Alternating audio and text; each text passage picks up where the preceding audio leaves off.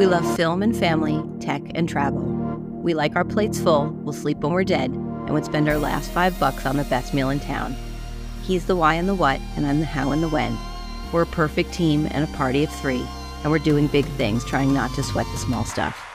And this is the whole story.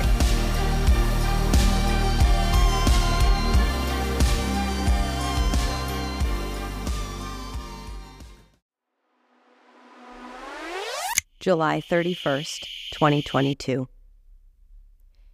Writing here has definitely changed now that I know people are listening. Before, this was my private, personal journal, my brain dump of complaints, concerns, fears, and fragilities for me to work out on the page. Actually, there is one other more private, more personal burn after reading journal in my life. It's handwritten and paper bound. I never reread the entries. They are more sparse and more intense, and where even more personal and private thoughts live. I will not be publishing that one. September 16th, 2022. I'm always more aware now when large gaps of time pass between entries.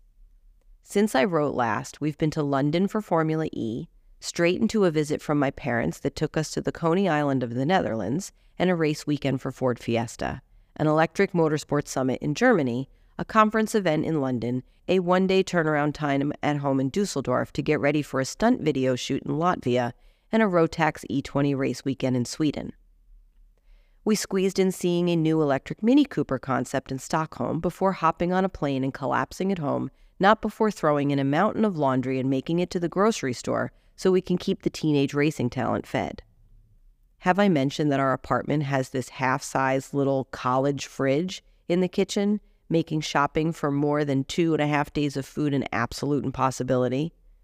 Oh, and the travel blitz I just rattled off covers July 25th to September 1st, a mere five weeks on the Age of Light tour. So, we've been home for two weeks and doing a lot of nothing, which includes staying in pajamas, watching TV shows at night, and cooking a bunch. I actually cross a heap of things off the to do list, and Frank and I get a lot of time to talk and think and stress out and regroup and talk some more about what next season looks like. In the meantime, the Germans are taking their sweet time with our visa and residency application, in which unnamed period of time we are not supposed to leave Germany.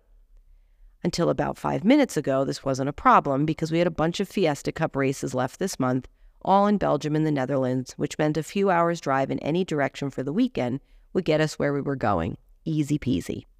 But somehow, in the past 72 hours, events have rearranged and unfolded, opportunities have risen that now mean the next six weeks, which would have been incredibly chill by our standards, weekends at local races and weekdays at home, has now been entirely upended.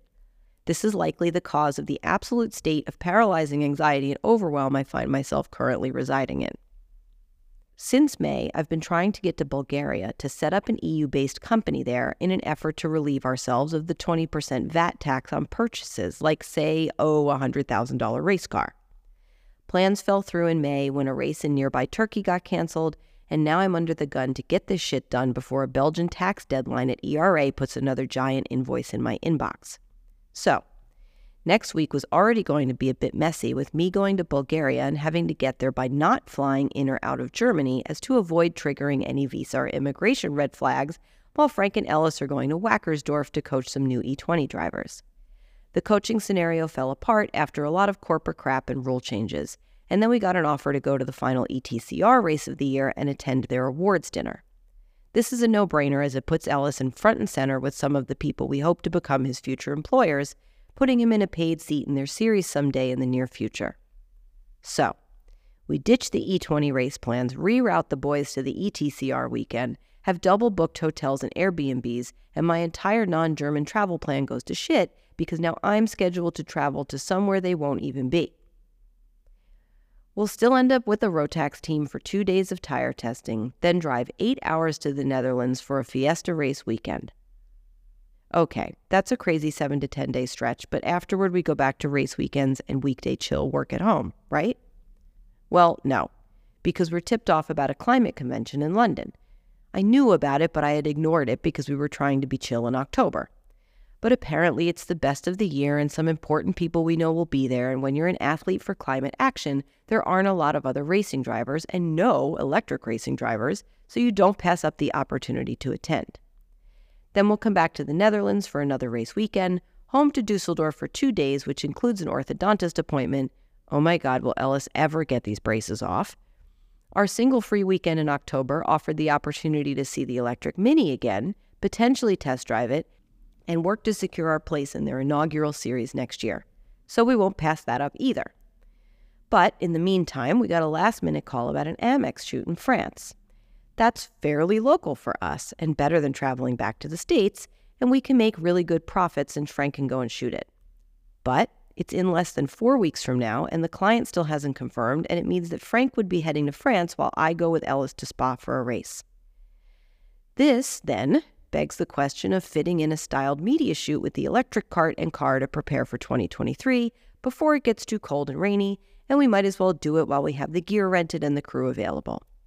One final Fiesta race at the end of October. I won't even get started on what's already popped up as potential in November, since this giant paragraph of insanity only covers another six week stretch, mid September through end of October. Did I also mention that my editor decided he was, quote, too busy to work on the massive four day Indian wedding we shot in June? So now Frank and I are doing it? It's absolutely insane when I write it out on the page. And yet, luck is where talent meets opportunity. Yes, burnout. Yes, overwhelm. Yes, major, major juggling act and travel expenses that feel insurmountable.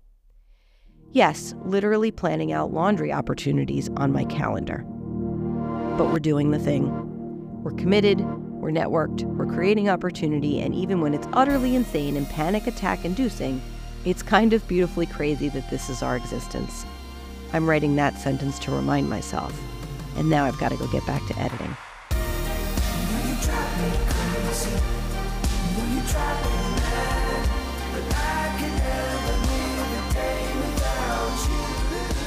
The Whole Story is a podcast about my family's journey to follow Ellis's singular passion during a global pandemic. The episodes are audio recordings of the journal I've been keeping since the day we left home in 2020. To learn more, follow The Whole Story on Instagram and visit our website, ellysium.co. And remember, life is good, life is hard. These two truths are unrelated. You know you but I could never live a day without you.